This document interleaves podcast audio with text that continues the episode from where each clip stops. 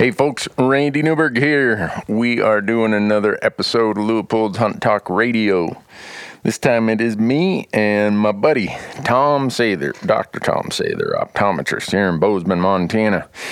We're going to talk about all the things that a hunter wants to know about his eyes and his vision and low light and disease and nutrition and getting old. uh, Tom's a great guy. Huge volunteer in so many conservation groups throughout his hunting life and his business life. Um, and he's my optometrist. And he's the one who rescued an antelope hunt for me one time when I broke my glasses in camp. He's the one who told me, you know what? I normally don't like people to get LASIK, but you're a great candidate. You should go get it, which was 13 years ago. Thank you, Tom. And uh, he's treated a lot of my friends who are hunters and shooters um, because he hunts and shoots so much. He understands all this stuff, how it applies to the things we love. So that's what we're going to talk about today. Um, but before we do that, I want to thank Leupold for being the title sponsor of Hunt Talk Radio. Uh, go to leupold.com and uh, yeah, check out all their cool stuff. And if you want to buy Leupold optics, uh, go to gohunt.com. They carry Leupold optics. And Nosler, um, man, it's crazy what little ammo is on the shelves these days. I talk to my friends at Nosler. They're like, Randy, we are running at max capacity to keep up. Um, it's just crazy. Oh my goodness. But anyhow, uh, go to nosler.com check out all their line of ammo. Uh, you see what we use. Um, we use their their factory ammo, uh, and we kind of stick to three different um, bullets in ours. E-tips, the the non-lead alternative, or Accubonds or partitions, the old standby, the partition. Uh, they make some others, um, but we do mostly elk hunting, and those are the three preferred bullets. Uh, I think most elk hunters would default to. So, Nosler.com, go there, check it out. Uh, Wild Alaska Seafood Box. Man, I had some more salmon the other night. Thanks, John. Uh, go to wildalaskaseafoodbox.com. Check out how John is helping these small fishermen who are involved in the sustainable resource movement up in Alaska and how he's helping them deliver their catch to your door. And when you do that and sign up for one of his seafood subscriptions and use promo code RANDY, he's going to give you scallops for the life of your subscription. Mystery Ranch. Uh, Mystery Ranch is a pack. I've been, I mean, they're here in Bozeman. The, the the guru, the the genius of packs in my mind is Dana Gleason, uh, who, if you're in the pack world, you know of Dana. Uh, he's been doing this since Moby Dick was a minnow, and I bought my first pack from them in 2006. Bought another one in 2007. Another one in 2008. I've been using them before I ever started these platforms. But a lot of people ask us, Randy, what packs are those that you use? They look like they compress down so flat for a great day pack, and then you guys use them for load haulers? Yep, those are Mystery Ranch packs. Uh, the one I most often use is a Metcalf, uh, but I have Marshalls and Beartooths and Pintlers and uh, pop ups and stuff like that. But uh, again, go to mysteryranch.com, check them out. Or if you want to buy one, go to gohunt.com. They're a huge retailer of Mystery Ranch packs.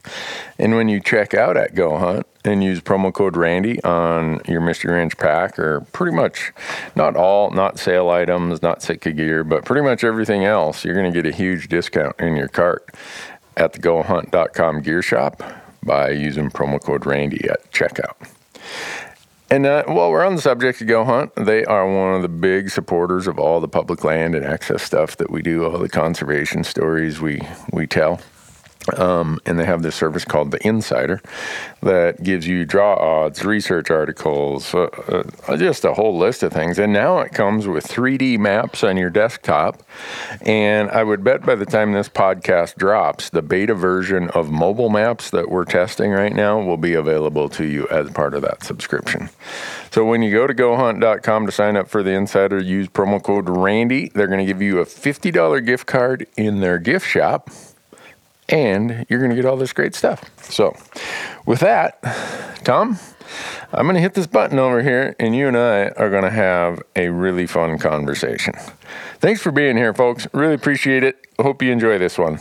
Hey, folks, I told you that one of my longtime friends of 25 years was going to join us today, and it's not because he's a longtime friend. It's because he's the the the world's most famous hunting optometrist that I know. Dr. Tom Sather here from Bozeman. Tom, thanks for taking a day out of your busy fishing schedule to to join us. Well, you're welcome. Uh, fishing's not that good right now. Otherwise, you'd have told me no. yeah, it's terrible, actually. You, you got to understand, Tom has been. Some of you think that I've been doing this multi-state hunting stuff for a long time. I think you exceeded me by about 10 years on that, Tom. When did you start hunting all these different states? In, the 80s? 82. 82. Because what I determined was that when I don't work, I don't get paid. And so my buddy and I, Sinclair and I, were hunting all these unlimited areas. And uh, For sheep. For sheep. Yeah. And I mean, we'd, we'd put in the time. I mean, we, we could hunt any of the units, Yeah. you know, in those days. Yeah. And uh, man, we tried everything and we never got any, but some guys that we saw some and and I figured out, geez, uh, maybe I should just work and take that money that I'm not earning and put in for hunts and out of states. And this was out of state, and this was before you could get the data. Yeah. How many guys? So I made friends with the ladies that had the data in each of the states. All the, all the secretaries at the, at the secretaries. offices. who- I call them every year. How many guys put in for that? I mean, and boy, that worked pretty good. I mean, I drew a Wyoming big crunchy tag on my first try. No way. Yeah, and same for moose in Wyoming. That's right. I killed man. that one. That's you know that I think is 48 and a half inches Yeah. in the Gros Ventre. Huh. Yeah, So you've had sheep tags in Wyoming, Montana, New Mexico. New Mexico. Yeah. Yeah. Yeah. You- you- It must be clean living, or, or just you knew the inside track of There to was do an it. inside track for a given number of years. Yeah. When they started Publish. putting out the publishing the, the odds of draw, everything went to poop. Well, Tom has so much taxidermy that Jackie said you got to get rid of some of this stuff. So if you go to the Sportsman's Warehouse in Bozeman, Montana, you'll see some of Tom's critters there. Yeah, I don't know how many's in there. Stuart Utgaard, who started uh, Sportsman's Warehouse, came when I was president of the Montana Wild Sheep Foundation. He came to a board meeting, and we're, he and he donated a bunch of rifles and sh- shotguns and stuff. And and he said, "Well, we're opening a store here in Bozeman, and we could use some heads to hang on the wall." And I said. I happen to have a storage unit full of them. And so they went and got them and and polished the eyeballs and vacuumed them and insured them and hung them on the wall. Yeah. Huh. Yeah. Well, Saved me 80 bucks a month. well, there you go. So now Jackie's happy. Yeah, she's happy. Yeah. Yeah. Oh man, no wonder you get to fish so much. Yeah. Last when I called you earlier this summer, you were in northern Wisconsin fishing muskies or bass or something. Mainly largemouth bass. Okay. Yeah. And it's it's so beautiful up there and the fishing is so good Yeah. that uh, we stayed there for 12 days. Hmm. And I'd have spent the whole summer there, but Jackie said, "Oh, you can't do that." You got to go to work. No, she Oh. said it's too nice in Bozeman in the summer. Oh. True. Yeah, But so she's from Grand Rapids. Minnesota. Yeah. Yeah. So that's the that's about 85 miles from where I grew up in Big Falls. Yeah, I know where Big Falls is. Yeah. So No one ever goes there. no, only if you're lost. Yeah. or if you have family that you got to go see. I've always been curious about what Big Falls looked like, and then all that Cooching Yeah, Kuching swamp, yeah. whatever that thing is. Yeah, the big bog. Yeah, and then they ditched it or something. Yeah. Yeah, they they used to run all these. Uh, they call them grades. They're like uh, old uh, logging skid trails that Yeah. are in these uh, township type grid lines. And what they do is in the wintertime, they'd go out into those frozen bogs, and that's where they'd cut all the pulpwood. Oh yeah. And the way they'd get it out is on these skid grades. So they'd use, mm, back at the beginning, they were using these drays, they call it. It's like a toboggan sled. You load it up, and the horses haul it out on this frozen grade. Uh, Jeez. They, they'd big ditches, or, or dig big ditches and build up a mound of dirt, what little dirt is there in the bog. And it, I mean, these are just straight lines. If when you fly over them, it looks like just grid lines on a, you know, so that's a, a big mosquito farm. Oh, yeah, like Yeah. yeah, I can't even imagine. yeah. So all the way from well, when you're coming from Grand Rapids and Deer River, about the time you get to what we call the second bridge, where the Big Fork River crosses Highway Six, that's like 20 miles. So you got 20 miles to Big Falls. It's nothing but swamp, and Big Falls is this little piece of high ground surrounded not high well when there when you say high ground instead of being at a thousand feet of elevation it's at a thousand and thirty feet elevation so it's like 30 feet higher than the swamp Yeah. and then if you go west all the way to Red Lake from Big Falls, it's just another huge bog. So in the summertime, it is, it, oh man, it's a miserable mosquito infested deer fly, horse fly. That, that's why you never make it up that way. Well, I kind of figured that's what's, what was over there. Just looking at the map. Yeah. Uh, but Tom, you and I met because of our circles of conservation stuff. And then in 1997, when the mule deer numbers crashed here in Montana after that hard winter, me and you and Vito mm-hmm. started that group called the Headwaters Fish Yeah. and Game Association, and we went and raised hell with. Yeah. went- uh, They uh, brought us up to Helena, and all uh, the big boys were in the room. Yeah, I that was it was surprising to me that a little group of ragtag guys like us, and then you know a bunch of volunteers from town jumped in and started helping out, Shannon and others. Yep. Uh, it surprised me that the legislature and the state department, uh, state Department of Fish, Wildlife, and Parks would uh, invite us to. Yeah, they listened to us, Yeah. And they made some changes. Yeah, I mean, you guys went over to Miles City and pretty much got all those doe tags cut out. You guys Yep. were raising all kinds of hell over there. Yeah, Tom. in fact, the chief, the chief big game biologist from the Miles City District was that. Ensign? Yeah, Ensign. Yeah, He came to Helena. yeah.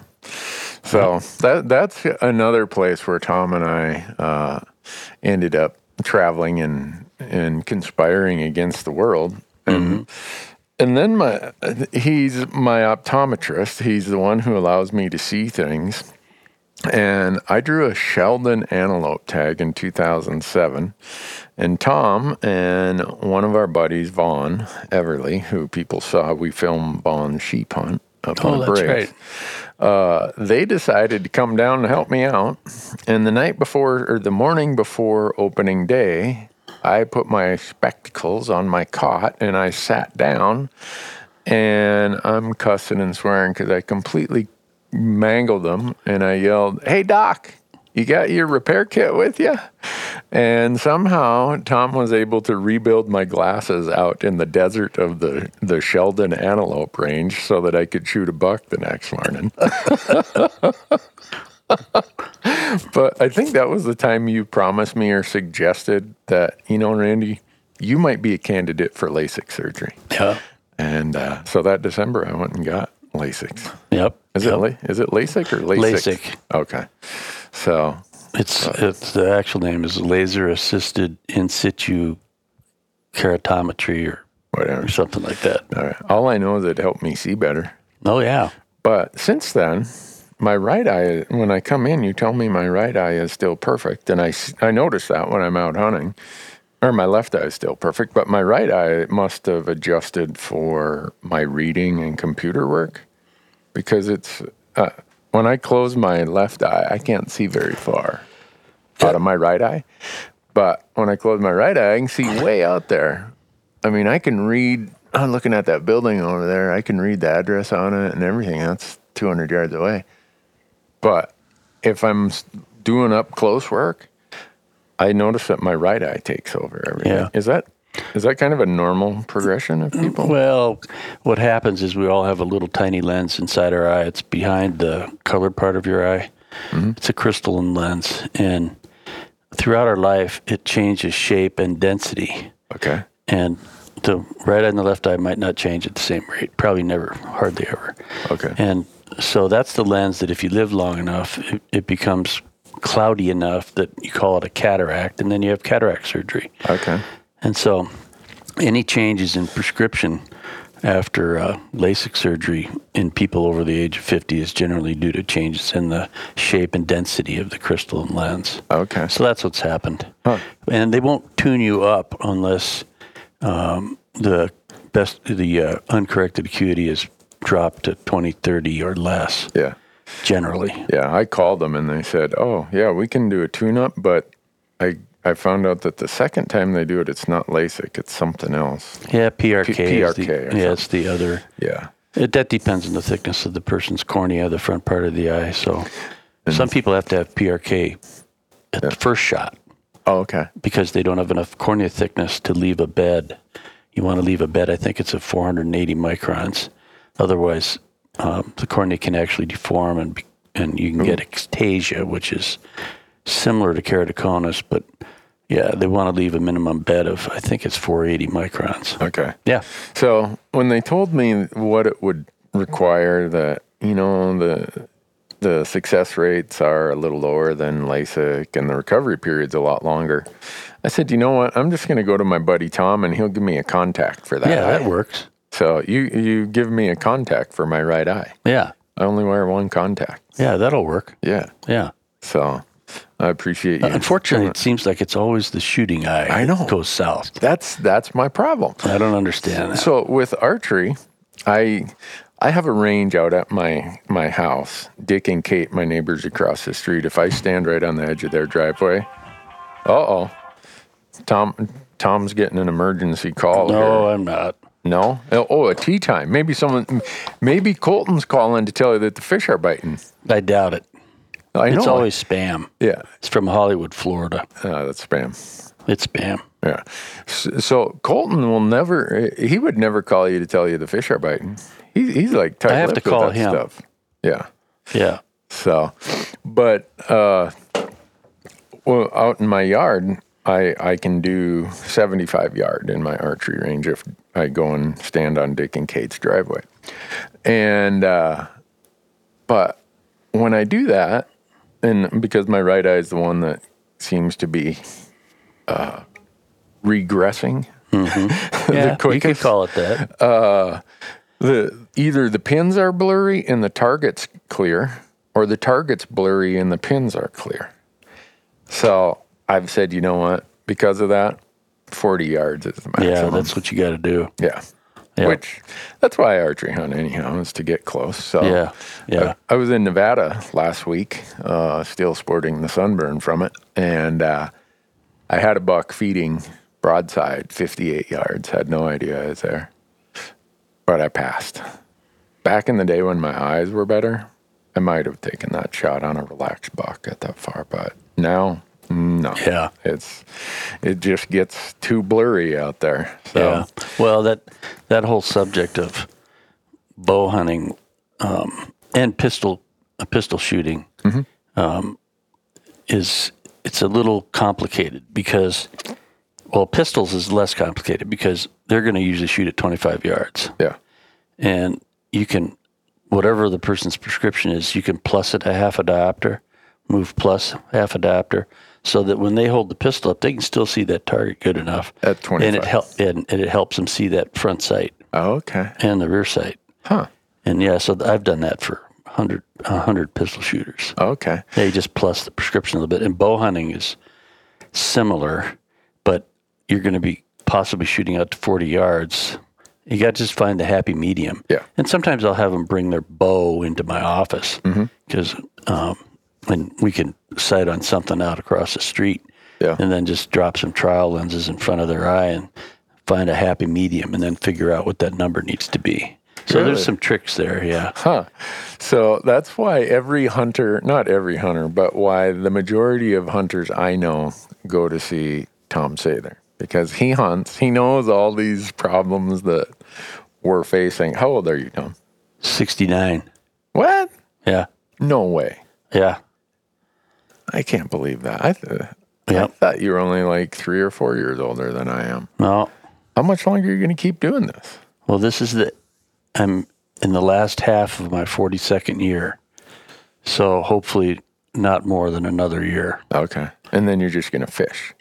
Well, uh, Fish golf and and fish and fish in places where there's no smoke. Yeah. Oh, man, Yeah. it's been smoky. That, Go somewhere. Well, that fire west of town here two days ago. Yeah. Holy cow! It was. I mean, I live out kind of where you do, and we we couldn't see the top of the Gallatin No. right there. It's- No, that's a shame. Great Yeah. shame.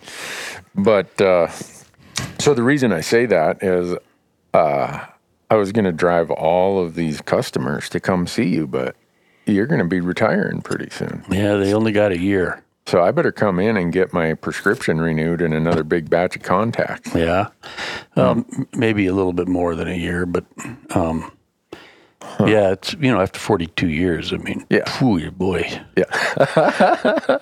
Although things are running pretty smooth in my office, so I know. I don't know. It's pretty Why- much effortless. Yeah, why would you quit now, right? Uh, Other than the distraction. Unless, Yeah. And you want to go somewhere in the wintertime. yeah. Oh, that would be good. Yeah. Yeah. Yep. You still go to Belize fishing? Yeah. Yeah. Uh, although they closed the country Right. March in March. Yeah. Normally, I would be down there Yeah. fishing, and I've been in contact with my guide down there, and there people are starving Yeah. because tourism drives the economy. The country's still closed, I believe. Wow. Huh. So, those of you who say, Newberg, how did you get your life in order that you decided to just quit being a CPA and hunt all the time? Well, the guy across the room from me here was kind of the example for me to follow of, well, if Tom's going to fish this many days, I'm fishing that many days. if Tom's going to hunt this many days, I'm hunting this many days. So, anyhow, you Yeah. you do a great job of taking care of people with all these shooting and hunting and other Yeah. perspectives that if you go to an optometrist or an ophthalmologist, they may not hunt or or shoot and they might not understand. Yeah, you know, one of some of the guys that I have done a lot of work with over the last forty years were trap and skeet shooters, mm-hmm. and so that Bud Decot guy down in Arizona has always produced good trap and skeet glasses. Okay. And uh, what I have them, so there's three lighting conditions for trap and skeet: sun, cloudy days, and under the lights. And so what I have them do is, you know, they determine, well, I shoot in the Thursday night league in the winter or whatever. Yeah. And so there's these boards of uh, different tints, and everybody's eyes are a little bit different. And I just have them take those boards with all those little tint samples in. They're pretty good sized, about the size of a bottom of a uh, good sized coffee cup. And then you get out there, stand behind the shooters in the lighting condition in which you're probably going to shoot, and just watch the birds through each of the different tents. And man, there there must be thirty of them, thirty tents now. Okay. And that's how you choose the tint color Really? based on when the guy, how old he is, the condition of his eyes, and what are the lighting conditions, and what color are the birds. I've seen a couple different colors. Right. You got the They're not all the orange. They're not all fluorescent orange, Uh-huh. and so that works really good. Huh. Yeah, and then you can get them if you're over the age of 45 or 50. You can get the Bud Decot glasses in the with a flat top bifocal down in the bottom so that you can read the head stamp on the cartridge, which is important. Yeah, you want to be able yeah, to do that. you want to be able to do that, and and you know what size the shot is, and then and then touching on eye protection while shooting. Um, it's important to wear polycarbonate lenses of some kind uh, when you're shooting, even off a bench, setting in a gun. Because one day I was out there at Logan with Sinclair, and we were sighting in our guns, and I dropped a 270 shell into a 7mm and touched it off. Ooh. Basically blew me right off of the bench. Pat thought I was dead, and uh, and so the you know that expanded the the uh, bolt housing, Yep. the receiver, enough that it blew bits of brass back along the bolt and totally pitted all the lenses, my lenses on both sides Ooh. of my. And so if I had not had and these are just my regular glasses. They weren't polycarbonate. If I hadn't had those on, I would be blind. Yeah. You know. Wow. It, would go. That, that crap would have gone right back to the retina. Yeah. So yeah, it's important to wear um, protection when you're shooting, Yeah. and and especially if you're bird hunting, Yeah. Because you don't know what the guy over the top of that next little hill is doing. Yep. He, Yeah. If he doesn't know where you are, and there's been some friends that we know of that got Mm-hmm. BBs in the eye. Yeah. I uh, my uncle, uh, we were in Arizona. This is my college days when I say I enrolled at Arizona State. I didn't attend. I just enrolled and signed up for classes because the between the quail hunting, the dove hunting, and then the predator hunting, back before Phoenix was as big as it was, was just too good. Every morning it'd be like, well, I got to work three hours this morning. Then what am I going to do? Well, I'm going quail hunting or dove hunting or coyote hunting. Oh yeah, Uh, but we were dove hunting. Uh, my uncle Jimmer, we had the rule that when we walk across these cotton fields, we stay in a perfect line. Well, the what would I say? The the the call of nature hits, and Jim is like, "Oh man, my stomach's killing me." So he finds this little tree, and uh, one of us wing a dove, and it glides down and lands in this tree right where Jim is doing his business. Well, he stands up after he's done. I mean, this is just like you think about the coincidence and timing of events to, mm-hmm. for this to happen. Well, one of my friends goes to finish off the dove, and Jim is right behind the tree. He has no idea Jim is there. And I'm yelling, Don't shoot. And well, boom, he shoots, and I see Jim fall down. I'm like, Oh my gosh. I go running over there. I'm yelling for everyone, Get over here. And uh, the pellets broke the skin. Fortunately, it was just whatever, seven and a half or, or eight shot. But he got one right in, in the corner of his right eye. I mean, like, uh, but not in the eyeball itself, but like right where the tear duct is. Yeah. And uh, I'm thinking to myself, that is so close. That I mean, that's close. what would have happened? And uh, he wasn't wearing protective lenses. Ooh yeah, So- yeah. Got to do that. Yeah, and it was a complete accident. You know, Yeah, Eh, we broke our protocol. Uh, everyone knew that you just shoot straight out in front of you, and everything's going to be fine, straight in front or straight behind. Well, little did we know that someone staggered along behind, and but yeah. So you were talking about these bifocal, trifocal, and today you hear all these things like progressives and transitions and all this. Does that? I I have a story I'll tell later, but does that create complications when you shoot? Yeah. So progressive lenses are blended. Uh, the theory is it blends from your distance vision correction to a computer vision correction that's kind of in the middle of the lens, and and then your reading correction, which is in the very bottom of the lens. And those work good on computers as long as you get the monitor low enough. Um, however, they do create problems in shooting, and especially in bow shooting. Okay. And I'll be honest, I've never solved the problem in my office for bow hunters with progressive lenses. Because of the way their head. That's right. Their head is angled off. They're looking through the edge of the lens. That's where the blend is. It's blurry. Yeah. So, and I never solved that problem. But if you put just the distance vision correction in there, um, it seems to work okay. Yeah. It would be unusual to hold your head straight and shoot a bow. Yeah. I mean, it, your head has to be turned to Right, because to you get got to an the anchor point and yeah, to everything. your anchor point. Yeah. Yeah. Well, the story that I have is my uncle Mike, who is uh, 70. No, he's 69, same age as you are. Uh, we're in New Mexico last year.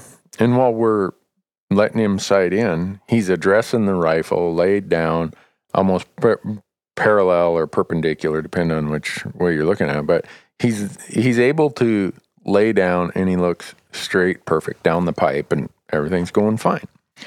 Well, we get out there, and here's this really, really nice bull. I mean, we scouted him for two days. He's in the same little pocket. Opening morning, we peek over, and there he is. And Mike hunts predators in northwest Minnesota out on these big grain fields. I mean, I've seen him make some ridiculous shots. So we get sneaking up there and we're going through these rock piles and this brush, and we get up there. And the angle that he's got to address the rifle at is a little bit more cockeyed. So he's he's he's uh, having to not be eh, just the rocks and the brush and how is he can get through that brush to get a shot angle. He's not looking straight at it. He's kind of got his head cocked a little bit like you would with archery. Mm-hmm. And he is struggling like hell to get that bull focused in the scope. And I'm thinking, it's bedded. Well, then the, we're making so much commotion. Like, Mike, he's right there. And he's like, I can't see. I, what's wrong with I can't see anything. And I'm looking, thinking there's brush in front of the scope or something. I'm clear out. No, it's not that. And finally, the bull stands up and he's looking around like something. I'm hearing some stuff, and the bull's looking kind of towards us, which puts him looking into the sun. So he still can't see that well. And finally, Mike shoots, and he shoots right over the top of it. And uh, the bull looks back at the dirt mound behind him, like, what was that? And it stands there for another 10, 12 seconds. And Mike puts another round in, and he's still struggling. He never, the bull trots off. And in this whole period, he never gets a good focus in the scope again. And I never, this never even dawned on me until I was talking to you. And I, I'd asked him, does he have these, you know, Mike, what kind of glasses you wear? Oh, I have these really good new progressive things where, and I'm wondering if that is what caused it. For sure. Yeah. Okay. Yeah, for sure. You know, when you're on the range, Mm-hmm. you, and you're wearing your progressive lenses, hopefully polycarbonate, and you can get your head straight. Right. But in the field, it's a whole different story. You could be leaning over a limb or laying down or kneeling, and it's not the it's you're not in the same position as when you sighted in your gun, and that gets to the whole story about um, parallax. Mm-hmm. Kind of takes us to parallax. Most people on the range don't have tr- trouble using their progressive lenses to shoot. Right. But in the field, it can be a difference. You just have to remember that when you're in the field Yeah. you got to get the you got to get lined up with the scope so that you're not looking through the blend of the lens. Yeah. But parallax is uh, the parallax is something that causes the bullet not to go where it went on the range because your head A isn't in the same position, or more likely B, you haven't refocused your reticle. Yeah. So anytime you get new glasses, or if you're you know your eyes are changing as you get older and you don't even wear glasses, every couple of years you got to take your rifle out to the range. And I like to put a white piece of paper, three by three piece of paper at 100 yards, and lay that rifle in in the in the bench rest. Get lined up behind the scope. Um, you know, try to be perfectly parallel or perpendicular to the, the objective of the scope, and look through the scope and look at the crosshairs. You're not looking at the paper. Right. It'd be best if it's a blank piece of paper Yeah. rather than a target. It, it works even better. Loosen the locking ring on Yeah. the objective Yeah. while you're looking through the um, rifle scope. After you've loosened the locking ring, turn the objective counterclockwise to your left un- until the crosshairs become blurry. Okay. Then go back, and when they first get clear, stop. Don't go past first clear Okay. and then lock the ring. And y- y- if you get a new pair of glasses, uh, your vision's changing, you had LASIK surgery, what, what cataract surgery, whatever. Uh, just make it a habit of always redoing that Process. to try to get rid of the parallax. So that so that what that means is that if your head isn't quite in the perfect same position as it was when you sighted the gun in on the gun range, it's less of a factor Okay. because you you want your crosshairs to be at optical infinity. Yeah. So you don't you want don't want them to not be at optical infinity. Yeah. Well, he was struggling. I felt so bad for him because he, I've seen it, like I said, I've seen him make some remarkable shots on red fox. I mean, a red fox compared to an elk, when you're talking target size, that I've seen him shoot red fox at 400 yards, and here's this bull elk. He shoots right over the top of it at 320 yards. Well, you said he had these brand new progressive lenses, Yeah. and uh, he, he, there were some things you can do when you get brand new progressive lenses for the first time. You take them to the range, see see where your head has to be to see clearly Yeah. through the rifle scope. Yeah. And he didn't do that, obviously. Right. No, we well, we meet up in New Mexico. Yeah. We're out in the field. We set up a target by camp, you know, lay out a mat. So it's the perfect condition where Right. all right, I can address the rifle perfectly. I can wiggle around. Okay, yeah, this is great. Well, then all of a sudden you got a rock or a cactus or something. You Yeah. got to adjust your body position, and you're either more uphill or more downhill in how you're addressing the rifle, and all of a sudden everything's different. Yeah, it's all it all goes bad. Yeah, I feel so bad for him because we did not know that at the time, and so he, he I, I thought he was going to just quit and start walking home. He, he just, Did he find? Did he get one? yeah, he ended up getting a, a four by five the next day. Um, but this was a really good one, and my family likes to boast of their shooting talents, and so leading up to this, I'm like, Mike, you think he could hit that one? Oh, I don't miss. Uh, So we've got all these all these clips of him saying, "Oh, I could shoot that one with both eyes closed." You know, kind of the the chuckling and, and giggling, and then he he goes right over the top of it. But that's uh that's a really good piece of advice. I think anybody who is getting their either anything changed in Anything their changes. prescription, anything related to their eyes Yeah. whether it's your archery, whether your rifle, go and get that dialed in Yeah, you got to. before you, and not probably just uh, dial it in based on the perfection of the range. Be thinking about how it's affecting some of your improvised setups when you're out in the field. Yep. Yeah.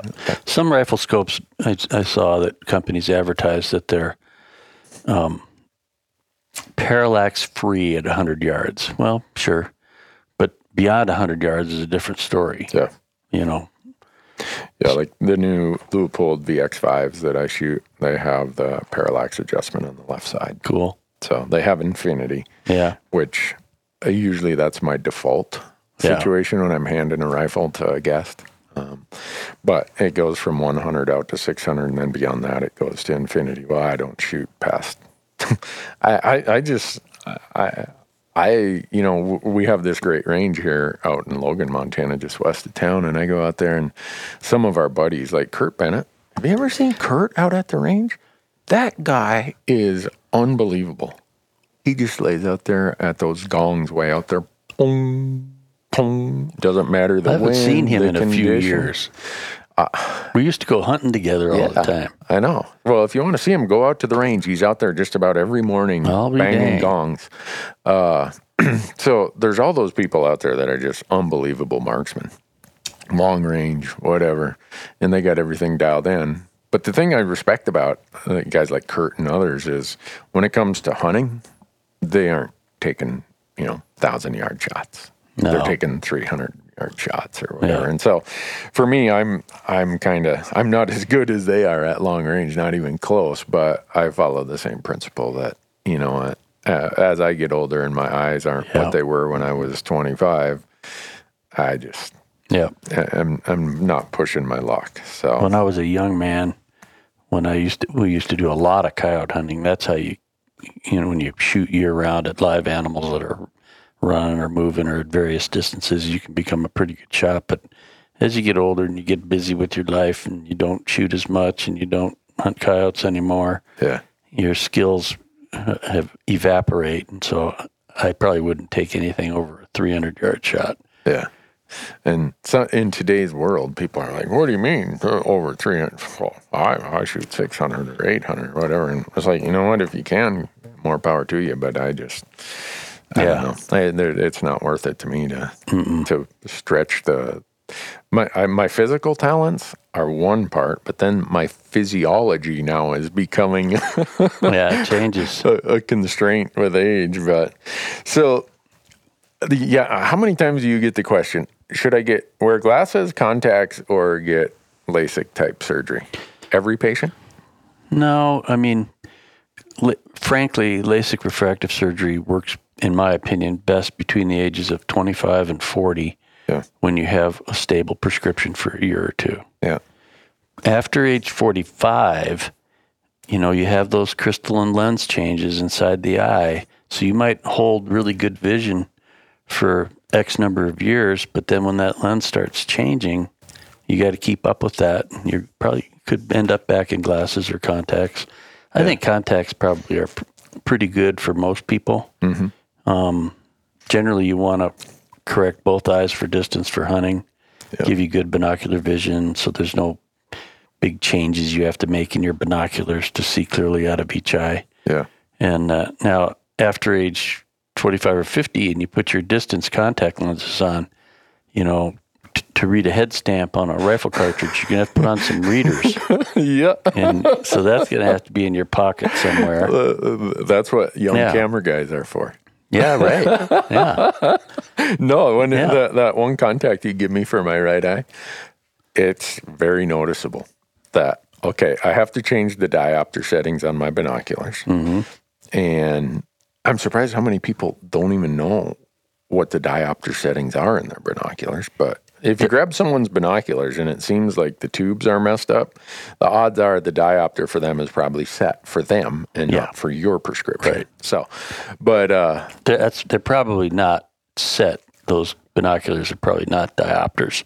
They're just a random bunch of numbers on the tube so that you can look and see where it was when- Right. and, and reset it there if someone Yeah. else moves it. True. I doubt it's true diopters. Yeah, right, exactly. But and, and they're either notches or numbers. Right. But it's it's similar to I mean, I call it, you know, adjust your diopter. I'm probably using Yeah. the wrong term, but uh, yeah, one one tube is fixed, yep. so that's your that's the That's eye you start focus. with, Yeah. and then and you can either alternately close one eye and then the other eye while you're doing that, adjusting the one that turns, or some people can actually leave both eyes open and then all of a sudden you'll you'll have that ah that looks good, Yeah. and then that's the spot. I, I can't do it that way. I gotta do it one at a time. Yeah, But so uh forgot where I was going with that. Oh, oh, I know. Um back to contacts. Um when I do that, because sometimes I hunt without the contact in my right eye, yeah, like if it's going to be super dusty or whatever. And so I got to adjust everything again back to, all right. So uh, I end up in this having this mental mindset of having to remember, all right, late season when it's not dusty and it's cold, and I don't got to worry about a lot of dirt in a contact lens. I'm wearing that contact lens. So I got to go adjust everything. yeah, you again. do. But contacts, you found I, I have super sensitive eyes where anything in my eye just Yeah, harasses me to no end. You found these con- these super sensitive contacts for me that I use, and all of a sudden I don't. I can put them in, and it's like I don't even have anything in my eye. Yeah. Uh, well, con- soft contact lenses, for example, are made out of different materials, and the trend nowadays is is for a silicone hydrogel hybrid polymer, and unfortunately, those don't wet as well and aren't as comfortable in dry climate. And in the West, I mean, we're hunting in dry climates. yeah, And so, uh, to, and the probably the best ones to use are the the ones you throw away every day, so you can put a new one in every day. Uh, you know, I'm not a big fan of sleeping in contacts, but there's a couple companies, Bausch and Lomb, uh, CIBA, that make dailies that you can throw away every day, including lenses for people with astigmatism or myopia and astigmatism. And you just throw them away every day, and they're made out of a polymer that s- stays wet longer and, and it's more comfortable for our climate. It- it's like we kind of got ignored and in the people that live in the flyover country or whatever they call us yeah, we kind of got ignored when they created the silicone hydrogel lenses because everybody on the coasts where they got all that humidity, they're fine, yeah, but they're not fine here. yeah. So yeah, so there's some there's some contacts that are pretty good. So, those of you who wear contacts and you're coming out to Nevada or Utah or Montana or Wyoming, wherever it is, Yeah, Arizona. and you come from Tennessee, yeah, you're probably going to notice a difference in how comfortable or uncomfortable your contacts are. oh, they will. Yeah. Yeah, And that's not a good time to find that out. no. And alternatively, you have people that go, yeah, boy, you know, I went to Hawaii for ten days and I couldn't even feel my contacts. well, yeah, It's all, that's the other converse. Eighty-eight percent humidity. Yeah. yep. You could fit them with anything and they'd be comfortable. Yeah. So the downside of contacts is you don't have any protection. Your eyes, you know, if, if you aren't wearing No, some you sort don't. of ballistic lens in front of them, Yeah. uh, problems. Yep. Uh, uh, I've seen a lot of shotgun shooters. Is it are shotguns more prone to have quote unquote debris like semi-automatic shotguns than rifles of any way? Not that I know of. Okay. Because most of the guys I know who have had some sort of uh, incident with eye, you know, damage to an eye or, or damage to their protective lenses seems to be coming from semi-automatic shotguns. And I didn't know if that was I don't know. I don't. I don't have any data or information on that. Okay. So that's part of why my next trip to see Dr. Shather is probably going to be me getting glasses again. Not that I need anything for my left eye, but for my right eye. And it's just, there's at times a pain of having contacts and then a protective lens in front of that. It almost seems like it'd be better to Yep. do both. Yeah. Well, you got to have some kind of protection. Yeah, I'm a, I am astounded at how many people go out to our range and wear no protective. They're smarter than me. They wouldn't drop a 270 shell into a 7 amendment, to- touch it off. But in my shooting mm, tote, I've got this great big tote. I have probably ten extra pairs of protective lenses, and if I see somebody out there, I'll ask them, "Hey, you want these? You know, you want to use these?" Because I just I Yeah. hate to see somebody. Well, you know, some people you'll they'll buy a used gun. Yeah, You know, boy, it was a good price on this used gun. Go out to the range and the headspace is wrong. yeah, That can that can jack some pressures up. yeah, and then Things happen.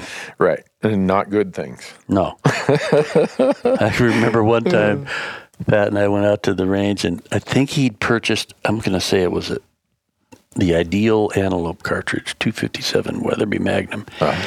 Yeah, but it was a custom rifle, not a Weatherby. Okay. But it was just the Weatherby cartridge. Yeah.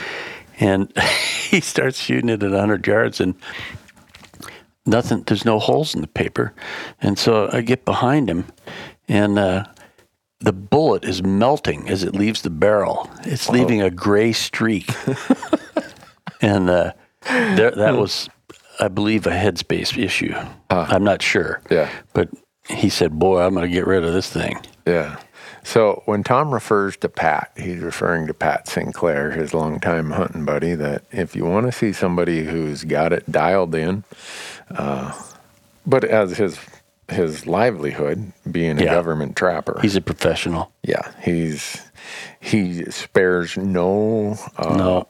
I mean, he, there, there is no flaw in him or his equipment.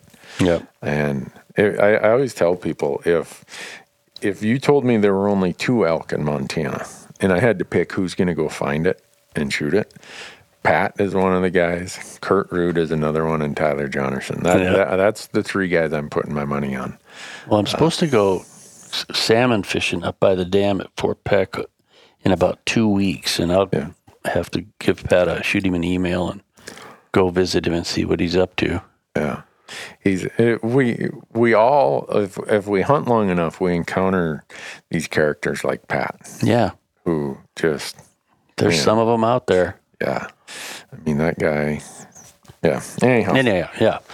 Uh, you know, one thing I think we ought to talk about Yeah. is uh, um, cataracts. We kind of talked about a little bit. Um, so when someone goes and you're older and you go to have cataract surgery, um, there's multiple options for the type of implant lens that goes back in the eye. Uh, they have multifocal lenses now where you're supposed to be able to see in the distance and read. Um, and, and in my opinion, when I have cataract surgery, I'm I'm going to just ask the doctor to give me the best possible distance vision they can. okay And for people that have had LASIK surgery or PRK surgery, um, after they take out your cloudy lens, there's this machine called the ORA machine, and O-R-A, and it's an aberrometer. And it'll scan um, your eye and determine the exact or almost exact power of the implant lens that needs to go back in there. And uh, that anybody that's had LASIK uh, or PRK, when they go to have cataract surgery, spend the extra money and get the ORA machine run on you. And then uh, people like me who have a lot of astigmatism, I know that my implant lens is going to have to be what's called a toric lens, which is a lens that corrects astigmatism. You know, they Okay. make toric soft lenses, toric implants, and so I'm going to pay the extra money to get my astigmatism corrected in with my implant. Okay. So that's about all I need to say about cataracts. But macular degeneration is a disease of uh, people of Northern European ancestry in general. And you, uh, you and me. Yes, any yeah. I don't care if you're from Scotland, Sweden, Norway, you know, whatever. So it's important for us to protect our eyes when we're outside with sunglasses of a good quality, and a- hat helps a lot. And uh, proper diet. Yeah. Um, don't smoke. Yeah. Um, there's a whole list of risk factors and things you should do from uh, the government's ARED study, which is age-related eye disease study, and this was a long-term study. I'm going to say it was two five-year studies, uh, double-blind studies, and uh, peer-reviewed um, studies, and they determined that you know you shouldn't smoke. Um, I'm reading from their piece of paper. Yeah. Eat plenty of dark leafy green vegetables, uh, raw spinach, kale, broccoli are top three. Okay. Well, I make it with the broccoli. I'm not a kale and spinach guy, but I eat enough broccoli. Yeah. Need my own broccoli farm. Yep. Yeah. And then take a daily multivitamin supplement unless your doctor advises otherwise. If you already have AMD, age related macular degeneration, um, there some people will benefit by taking a, a Ocuvite, Preservision, or uh, iCaps supplement just for the eye. And Really? you would, it would be the AREDS 2 formula. And uh, you know, consult with your eye care practitioner on whether you would benefit from that if if you're having some early macular degeneration changes. What What is macular degeneration? Well, so our skin has melanin in it and that protects us from the sun, Yeah. and uh, so does our our retina has melanin at, at its base. Really? I Yeah. Okay. It's and that purpose of it is to protect our eyes from damage from UV light from the sun. And uh, some people of Northern European ancestry that that nice uniform pigment layer under the macula of the eye, which is what we use to see detail, becomes either distorted, patchy. The pigment drops out, um, and doctors can see that. Oftentimes, well, before the patient even knows they have a problem Yeah. you can see that coming on. And, uh, you know, we'll dilate people and take pictures. And, and there's even a machine uh, that can measure the density of the pigment in the macula and, and tell the person if they're at risk. Okay. And, uh, hey, you really need to start wearing sunglasses.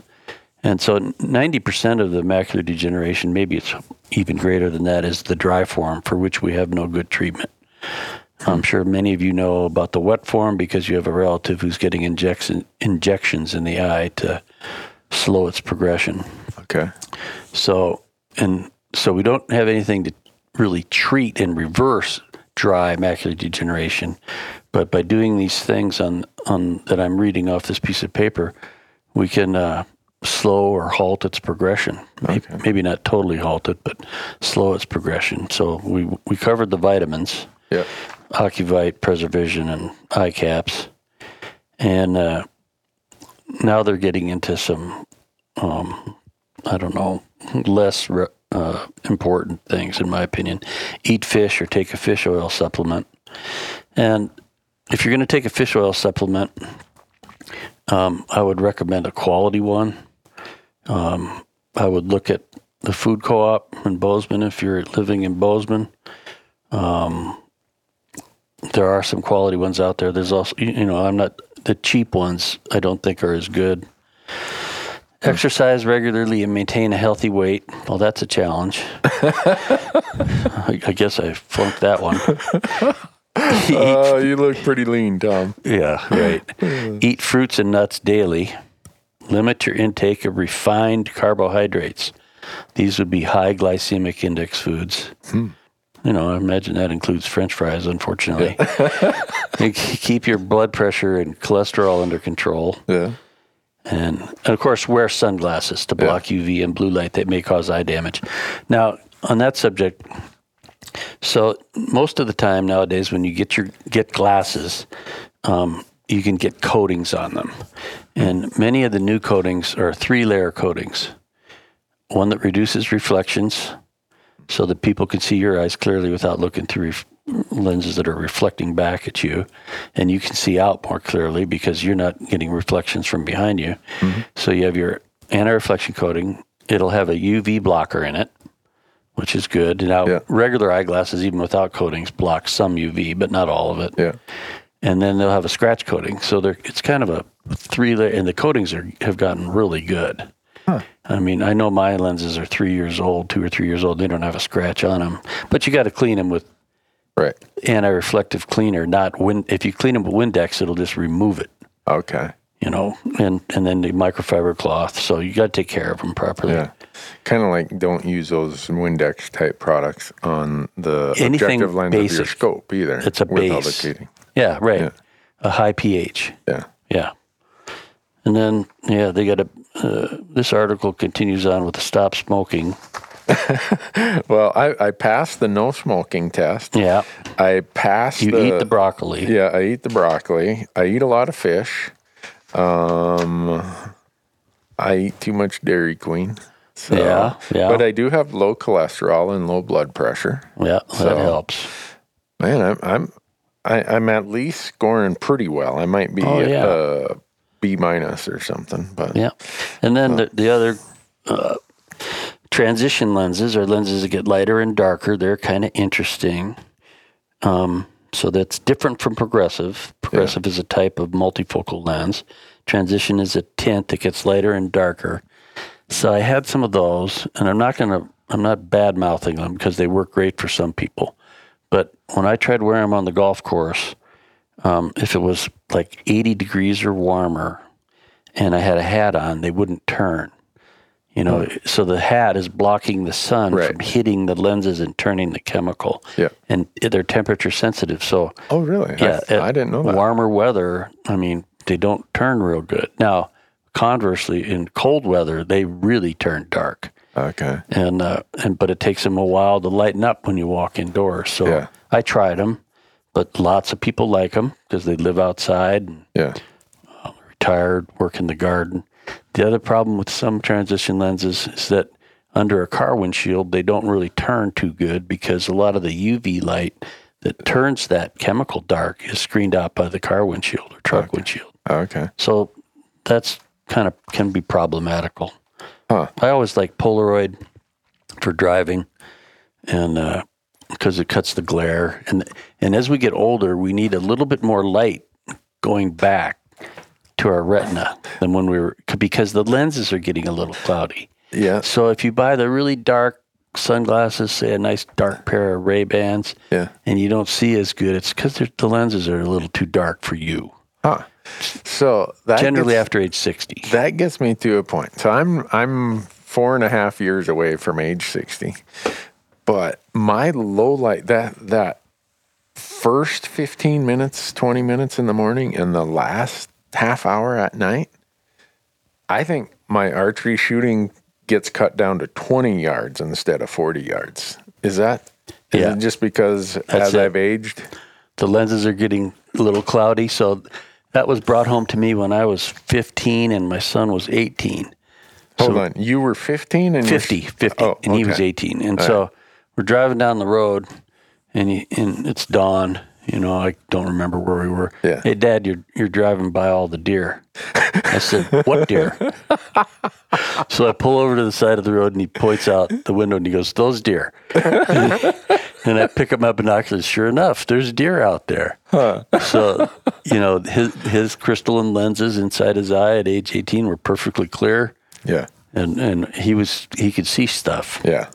Well, I go out and purposely shoot right um, archery right away in the morning and uh, that last light at night, just trying to get all right. when is this time frame where it happens really quickly for me? Like, okay, I can see really, really good, and within ten minutes, it's like, boy, things have went to hell here. And so I try to figure out when and where that is, Yeah. and and adjust accordingly. I I'd like to think I could fight the the hands of Father Time, but Yeah. I don't think I'm going to win. It's a good thing we killed all our stuff when we were younger because it probably ain't going to happen now. Oh, oh gosh. Um, so we we talked about eye protection, and after an elk hunt in Colorado in 2016, I ended up in your office because I jabbed a, an aspen stick, or no, it was a piece of oak brush in my eye, uh, packing an elk out, and I didn't wear eye protection while I was just out doing things. I, you know, I'd wear sunglasses when it was super bright out, but man, that hurt. And you looked Yeah. at, it, you said, "Hey, you got a scratch on something here. I'm going to send you to the ophthalmologist and have them look at it, and they'll give you some antibiotic or something." Well, you see what you're worried about with that. Um, and that happens a lot where someone's going through the brush. Generally, it could even be trees, whatever, and they get poked in the eye. And what you're really worried about in those cases is a fungal infection. That's what you, you the, Yeah. yeah. And and so you know you look at the patient and you start them on an antibiotic and and they don't get any better. And it's time to culture it and Really? send to the cornea specialist. Luckily, we have one in Bozeman. Yeah. It's really good. Well, uh, you sent me over there. I go over there. Actually, she saw me on a Saturday morning. Uh, and she asked me, Well, what were you doing? Well, I was packing an elk out. And uh, she's like, Well, you're wearing glasses, right? How did that, how did you get scratched on the eye wearing glasses? Well, I wasn't wearing glasses. Oh, my goodness. I, I thought your lecture was pretty, pretty solid. Hers was like, Yeah. uh, I'd swear she was my mom or my wife or something, She man. was hitting would- on you. yeah, she was laying the, the lecture to me. But point of that being is now I I have a hard case uh, that I carry in my pack that I put my sunglasses in, and they're what poly what. The- Polycarbonate. yeah, the the like just Yeah, call they're- them they're ballistic. tougher. Yeah, ballistic sunglasses. Leupold Yeah. makes them, and and now I just wear them. It's like you know, it is not worth another the old stick in the eye. Anyone Mm-hmm. who's uh, the old saying of "oh, that's better than a stick in the eye," trust me. There's a lot of things that are better than a stick in the eye, especially when you're packing an elk out of a crap hole somewhere in the the depths of a Colorado canyon. Yep. Um, so, th- what are you, you talked about macular degeneration? Are there other common eye diseases that we see, or maybe are age related, or uh, Well, I mean, um, those cataracts and macular degeneration are the two most common ones. But you know, you can also have problems with the surface of your eye, and we people who live out west often have dry eyes or inflamed eyes, and uh, wearing sunglasses, especially those that have a little bit of wrap to them, can help reduce that inflammation. Because some people will get the little bumps on the white part of your eye. Yep. They're called pinguecula, and then if they grow over the clear part of the eye, they're called pterygium.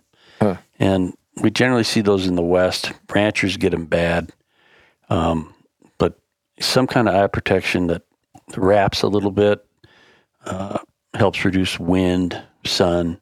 Wear a hat, Um, but if the sunglasses are too wrapped, Yeah. and my rule of thumb is that someone brings a pair of sunglasses in, into my office, say, "Can I get prescription of these?" I'll measure the curve of the front of the lens, and I have a little lens clock that I put on the lens, and if it's over eight diopters or over, I don't do it.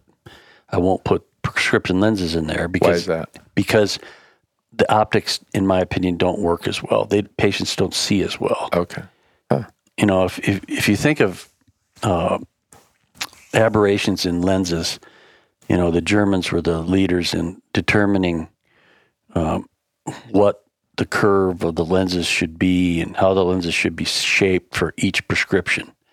So there's an optimal curve to the front of a lens for a given prescription. both horizontal curve and vertical Yeah, curve. yeah, just the front. Oh, front okay. in general. And so, if you you get outside those parameters too far by getting trying to put a let's say put a small prescription in a very curved lens or a big prescription in a very curved lens. It's hmm. it just doesn't work as good. Really? Okay. Yeah. So I won't even do it anymore because the chance of it coming back from the lab and being functional and good is not good. Okay. So a lot of us fish in addition to hunt. I, I can't imagine that going out to Fort Peck, our favorite walleye hole, in July, hot, bright sun, and leaving your sunglasses at home. I can't imagine that does your eyes any favors in the long term. No, you want to have your sunglasses with you. I like Polaroids for that. Yeah. And if you're over the age of 50, Yeah. I like to have the good side to side vision Mm-hmm. in my Polaroids. Yeah. And uh, so I put a little flat top bifocal in the bottom of my uh, any Polaroids that I have. Yeah. About I've found that 12 millimeters of a flat top bifocal is about the minimum to to uh, uh, use. You doing your fine work of threading the. Yeah, putting the, the line in there, and it's getting dark or it's dusk or dawn. Yeah. And then what I'll do is I'll crank up the power for no matter how old the person is. I'll crank up the power of that bifocal to 275 or three ad Yeah. in the bottom so that they can hold it close, get it close to their chest out of the wind, and Yeah. And actually, actually tie their. and their actually line. tie their knot. Yeah. Yeah. yeah. Between my wife and I, the number of reader glasses that are in the glove box of our walleye boat, it's pitiful. Piles of them. I'm chasing that hook around with that, that line. Not. It's like, oh my goodness. Yeah. It's, uh, And I think gray and brown are really good colors for fishing. yeah. Um, yeah. I have only gray, but other people love too. brown because the frame's brown. It looks better. But for saltwater guys, um, there is a wide variety of colors of uh, Polaroid lenses from a few different companies. okay. KBCO, um, and and again, there's samples. Uh, for saltwater flats fishing, it's generally a copper type of lens, but there's other good ones. So uh, saltwater makes a difference than from freshwater Yeah, it versus does. a, Yeah. oh, really? Huh. Yeah, I you see know that. fish better with a, uh, a copper, and other companies have different names for that color. Yeah. And uh, yeah, it, I have a pair of those, and it does it, it's better than the gray and the brown Huh. for saltwater. Didn't know that. Yeah, Well, I'm strictly a gray guy, so if, if ever I take up saltwater fishing, I'm gonna have to convince my wife I need new sunglasses or something. She'll just roll her eyes. they're a little spendier. Oh yeah, Those custom colors Yeah. than just old gray and brown. So yeah. Well, us living here in the supposed fly fishing capital of the lower 48, how many people do you see coming in weren't wearing their glasses and they end up with a hook? that's somewhere. very rare. Is it? Okay. Yeah. Good. It's usually in their ear. Okay. Yeah. Yeah. Well, the, my stepdad, uh, he was a he saw himself as the world's greatest muskie fisherman, or not the world's greatest, but he, he just found great pleasure in casting these three pound muskie baits out into the Big Fork River. And uh, one day he's down there, and there's this little eddy below our, our our place where our family's trailer house was, and he does his back cast, and he hits a limb with when he's doing his back cast. Well, that line then short wraps around and catches him right in the back of the head, just about the time he's going forward. So he comes walking up to the house with two treble hooks from a great big pikey minnow buried in the back of his head. My mom drives him up to Littlefork to the hospital, and uh, he walks around with a bunch of stitches in the back of his head. But it got me th- at, at that time. Even I was thinking, man, what if that would have got him in the eye or something? Because back then, in the '70s, nobody wore eye, eye protection for Yeah. fishing or No, just no. Well, a picture of a guy with a great big pikey hanging out of the back of his head, that'd be worth something, I would think. I'm going to publish this on the internet unless you do this, this, or this. Yeah, well, unfortunately, back in those days, I don't know if our family even owned a camera. In the few pictures we had in Big Falls, your house burns down like every 10 years. Ah. So people are like, Where are all your pictures when you were a kid? Lost them in fires. Uh, our local volunteer fire department, the joke back in the day, it's I, it's made a huge upgrade now, but the joke used to be they never lost a foundation. I watched my uncle Elt's house burn down. I wa- my dad had two houses burned down. Treat's house burned down. Lilgeblad's, Thompson's. Oh man, the list goes on and on. This is a town of 500 people. Wow. And I, I was rambling this off when my uncle Mike, uh, who grew up there, when we were in New Mexico last year, uh, we got on the topic of how uh, how many uh, house fires we'd seen growing up, and the camera guys were looking at us like, "Well, do hundred thousand people live in this town?" No, five hundred. And there's been that many houses burned down. Mm, yep. But uh, Well, the trees must come right up to the town.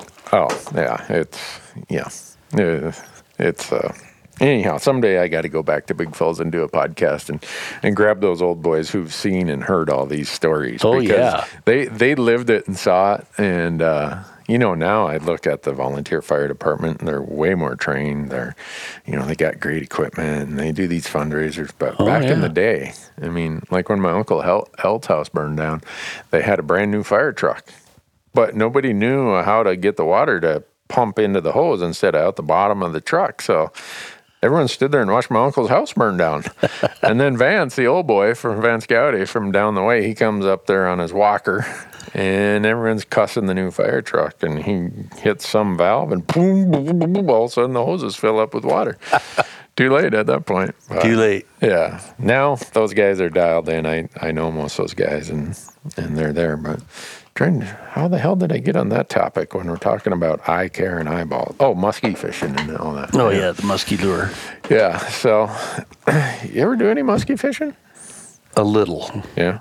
Yeah. The bass fishing spot that I have in northern Wisconsin is so good that You, you're not we fish there with, every day. You're not going to screw with muskies. We we I bring my John boat, my 14 foot John boat. I got a boat carrier that I bought in Seattle, Uh-huh. and you push it through under the lock gate, set it on top of the boat carrier, put Uh-huh. everything in there.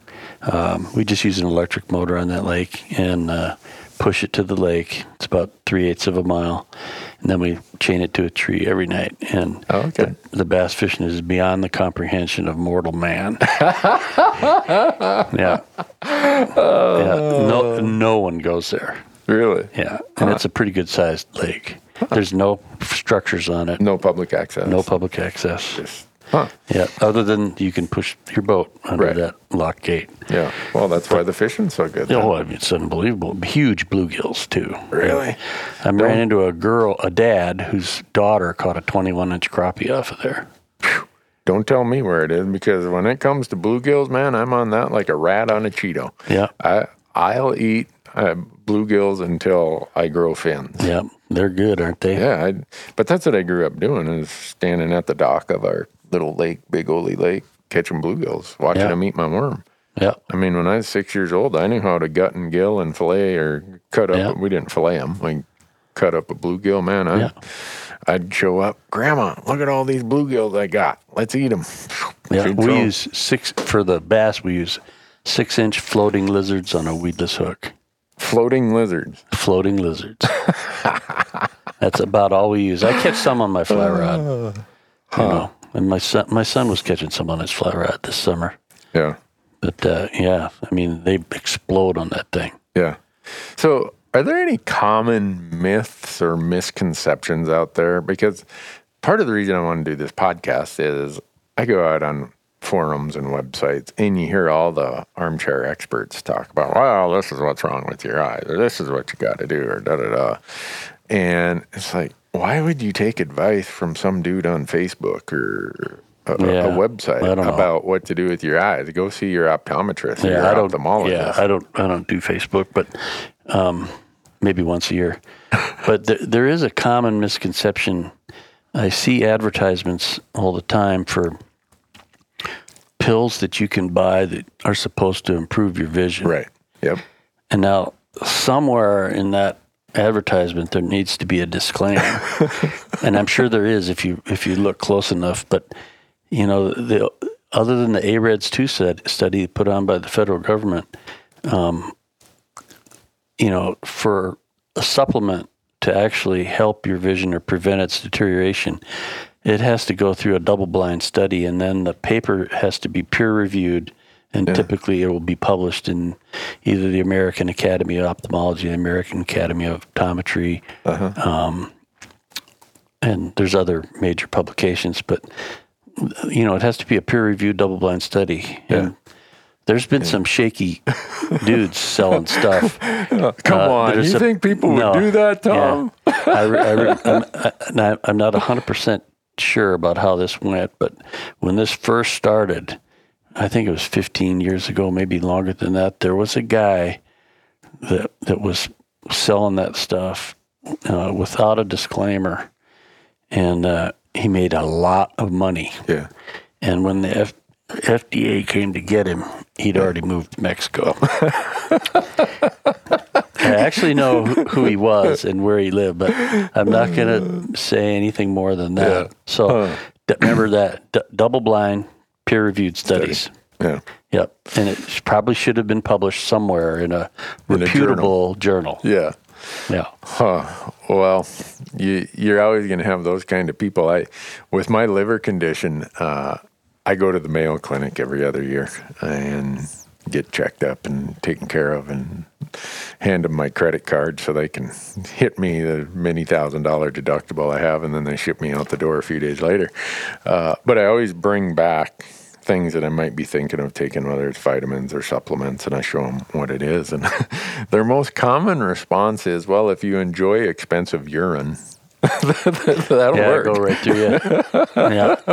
You know, there is a website I should mention that if uh, people have, you know, want to research stuff further and not get too technical and maybe have some information written in layman's terms, there's this website, allaboutvision.com. Okay. Pretty big website, all about allaboutvision.com. And if I was going to just be a regular guy, I'd use the advanced search button mm-hmm. in one of my, in my browser, and I'd type in my search term like macular degeneration or cataracts or Yeah. progressive lenses or whatever, and then you can also pick the URL. Right. So oh. write that all about allaboutvision.com in the URL, and it'll pull up what they have, Yeah. you know, for people to be able to read and understand. Okay. I mean, it, I, I was quite impressed with that website. Really? I haven't been on it lately, but um, Well, that's easy good to understand. Good. Yeah. Wow. So the, don't listen to the person who just got their ophthalmology degree from Mark Zuckerberg. Is what you're saying. The, the, Mark the- Zuckerberg or else, yeah. you know, In and Out Burger. yeah. Those usually aren't the experts that you want to listen to with something as critical as eye care. Yeah. I mean, I- I'll tell you, Tom. My one of my biggest worries is that my vision will degenerate someday to the point where I can't shoot, and then I'm done hunting. Well, you're the bow thing's getting tougher for you. Yeah, yeah, That's a tough deal. That bow hunting. I mean, so you got targets out to 50, 60 yards, and and then you're over the age of 50, and you got to turn your head to line up and get the, you know, the, anchor, the anchor point, point. Yeah, and then, and then you got Low the light sights. Yeah, yeah. low light. Man, that's a tough deal. yeah. Well, I can see that someday I'll have to just hang it up and say it was a good run. Yeah, But I'm I'm interested in being able to keep going as Yeah. long as I can. So I'm gonna eat my broccoli, eat my fish, yeah. not smoke, diet and exercise, and do all those things that your your studies tell me Yeah, will help a little bit. yeah, yeah, yeah. Anybody can have access to that. The information on the ARED study. It's just that most of the information is not in layman's terms. Yeah. Huh. Anything else you want to leave the audience with? Mm. Or have we covered it all? The only th- golf. Golf. I, I gotta. I gotta okay. mention so, this. so- okay, but before you do it, Tom, I didn't tell you this. I always tell people uh, the joke I have on this podcast is if it was easy, they'd call it golf. So people are going to say, "Wait a second, Newberg, you're always making fun of these this golf gig, and now you got this doctor there who's going to talk about golf." So let's talk it's about just a, golf. a minute, but Yeah. So if you're, you know, you watch the pros play. Mm-hmm. How many times have you ever seen a pro with a pair of sunglasses on? I don't know. Not very yeah. often. Yeah. Why is that? Well, it. I imagine they they they feel it distorts their vision. Um, Okay. They don't have the same depth perception, um, et cetera, et cetera. I'm sure most of those professional golfers, if they had any kind of a prescription at all, they've already had LASIK surgery. But Oh, okay. but they're not wearing sunglasses, and I see that at the local clubs too. Mm-hmm. And I'll tell you what, if you golf as much as some of these guys do, and you don't wear sunglasses, you're going to be in your sick, early 60s when you get your cataracts. Really? Yeah, I mean they just, but they make golfing gla- sunglasses that are pretty good. Oh, really? Yeah, they're never Polaroid. Polaroid ruins your depth perception around the greens for oh. chipping and putting. Yeah. Huh. So, and then I, I remember we talked about as you get older, you're over the age of 55 or so, and you need more light getting through to your retina. Yeah. Because your lenses are getting cloudy. I always tell people to get a gray 2 or a gray 2.5 mm-hmm. as the tint in their golfing glasses Okay. and not Polaroid. Okay. Yeah, but that's the only thing I have to say about golf is it just seems strange to me that how few people wear sun sunglasses when they golf. Yeah. Well, I don't golf, so I wouldn't know. Um, yeah, I guess when you were saying that, uh, I have seen some people they golf and they they wear sunglasses when they're walking from the tee box to the green or wherever they're going to make their next hit. Uh, but then they take them off. Uh, Yeah. d- does it? Is there a period of time between when your eye when you remove a a, a sunglass? Uh, is there a, a It would be within a minute. Oh, within a minute. Okay. Yeah. I didn't know if there was a. Yeah, be within a minute. All right. Because I I know when I uh, uh, take my contact out, it's it seems like there's more than a minute of kind of like this adjustment period of me trying to get back. Well, to, your brain's just trying to readapt. to- is that what it is? yeah. And in the morning, is, is this just me because I'm tired in the morning? But it seems like some mornings I get up and my eyes just aren't uh, as crisp as they are at noon or whatever. Is that just Yeah, that's common. Oh, okay. I mean, when we sleep, uh, the cornea is covered by the eyelid. Yeah. So you're not getting the same amount of oxygen to the front of the eye that you would get with your eyes open. Oh. And they'll swell up a little bit. Okay. Um, when people sleep, I mean, I don't know if the cornea might increase in thickness by five percent, or I can't remember what it is. Really? And yeah, and so I tell people before you put your contacts in in the morning, get up, have a cup of coffee, take a shower, or whatever. Yeah. Try to wait forty-five minutes, and the tear quality and the cornea will return to more normal conditions. Huh. Yeah, but a lot there's a lot of people that have fluctuating vision in the morning. Yeah. Especially uh, for some reason after LASIK surgery. I'm not sure why that is. Well, Dryness in Montana would be number one. Yeah. You know, Yeah. Well, I hit all those check. I check all those boxes. Yep. Post LASIK surgery, variation in the morning, and living, living in a dry, country. climate. Yeah. I wonder if people really understand how much the changes in humidity affect some of that. Boy, it, it certainly it'll clean suck the moisture out of soft contact lenses. Yeah. So if you live in the Valley of the Sun in Phoenix, Arizona, or Las Vegas, or wherever, man, Yeah. you're going to walk around with those tear artificial teardrops dropping into your eye. Yeah. A lot of people do. Huh. I, my eyes are just so sensitive to contacts that I I struggle with that. Yeah. Like when uh, uh, I I I've tried to wear contacts in Nevada where it's not only dry and hot but it's dusty as hell. Yeah. Man, I wake up the next morning I got it's Crusty yeah crap. yeah I've got like some serious bird dung in the corners of my eye. It's like is that just your eye That- well, I trying to flush the th- There was stuff that was in there when you went to sleep, and it all worked its way towards the towards your nose, and I oh. hung out in that corner there. okay and that's what Yeah, that's what it is. Huh. Well, I don't like it when I wake up and my eye eyelashes are almost glued together with whatever dried debris my Well, eyes. You got sagebrush pollen going on probably right now. Yeah. Is that The ragweed, yeah? Our pollens are really bad. yeah, pollens can really affect people. Really? Maybe that's what I had. Well, they make good eye drops, over the counter eye drops now for Yeah. people with allergies and itchy eyes, and Aloe, Zaditor, Patanol. They're over the counter now. Yeah, I've got them. I've got them by the box at my Yeah. house. Yeah. Use them a couple times a day and shouldn't have any itching. Yeah. Well, Tom, thanks so much. I'd tell everybody to go to your uh, op- optometry center uh, and become long-term patients, but uh, Well, they still got a year. Okay.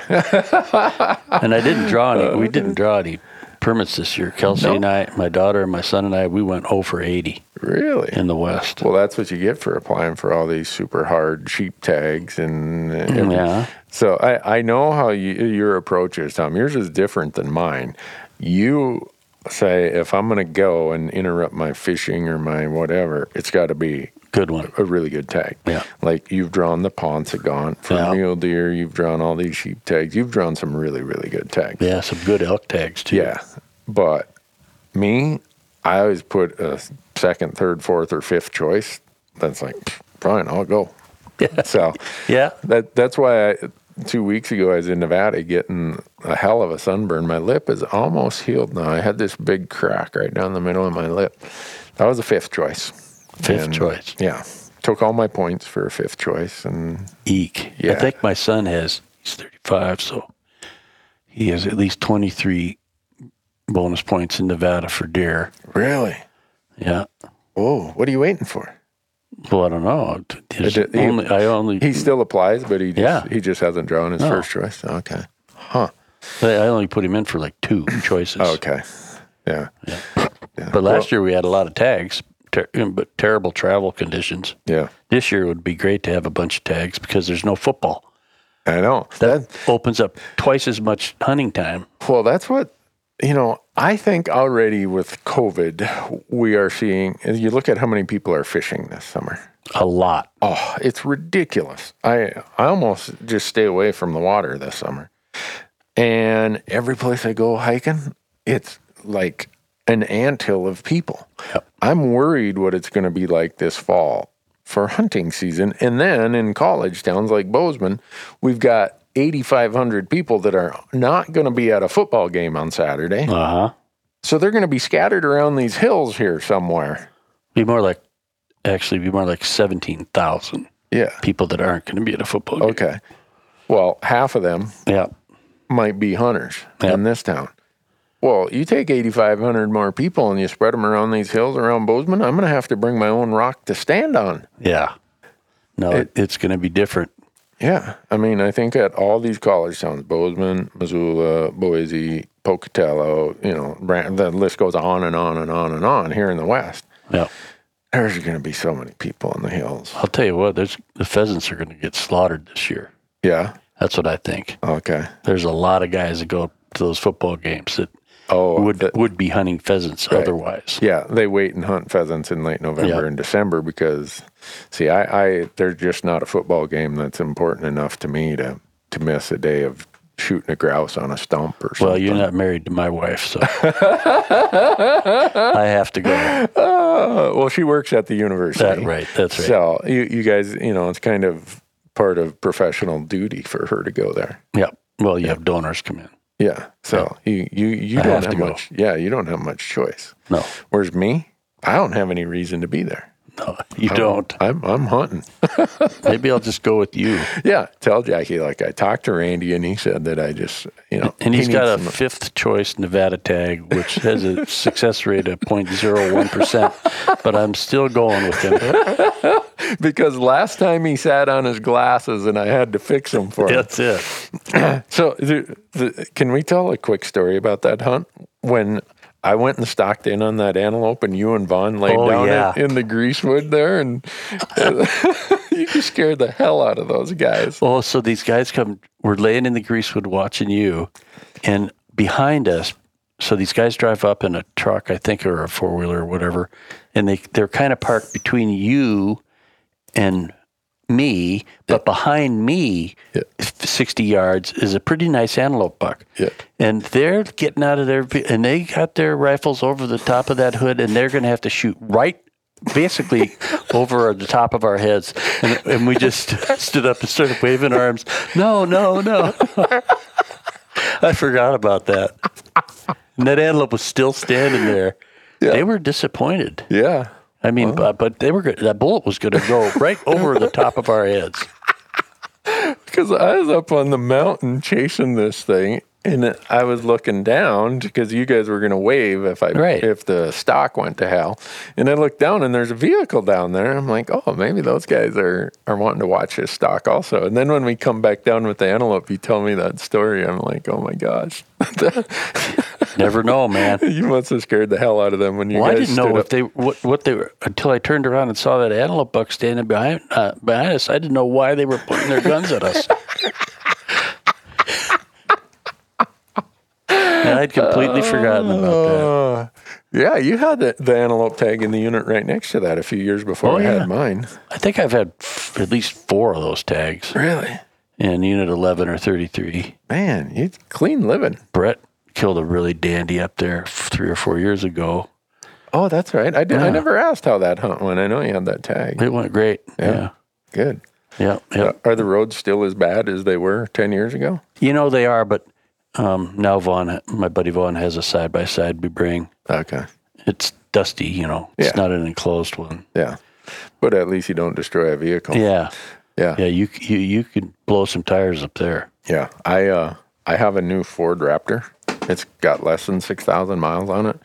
When I went to Nevada, I completely destroyed the paint job. Really? Yeah. You know, you get all these burned out pinyon, juniper, aspens mm-hmm. that you got to drive through to get to the top of the mountain. Just like Yeah. miles and miles of that stuff. I got home on a Monday night when it was dark.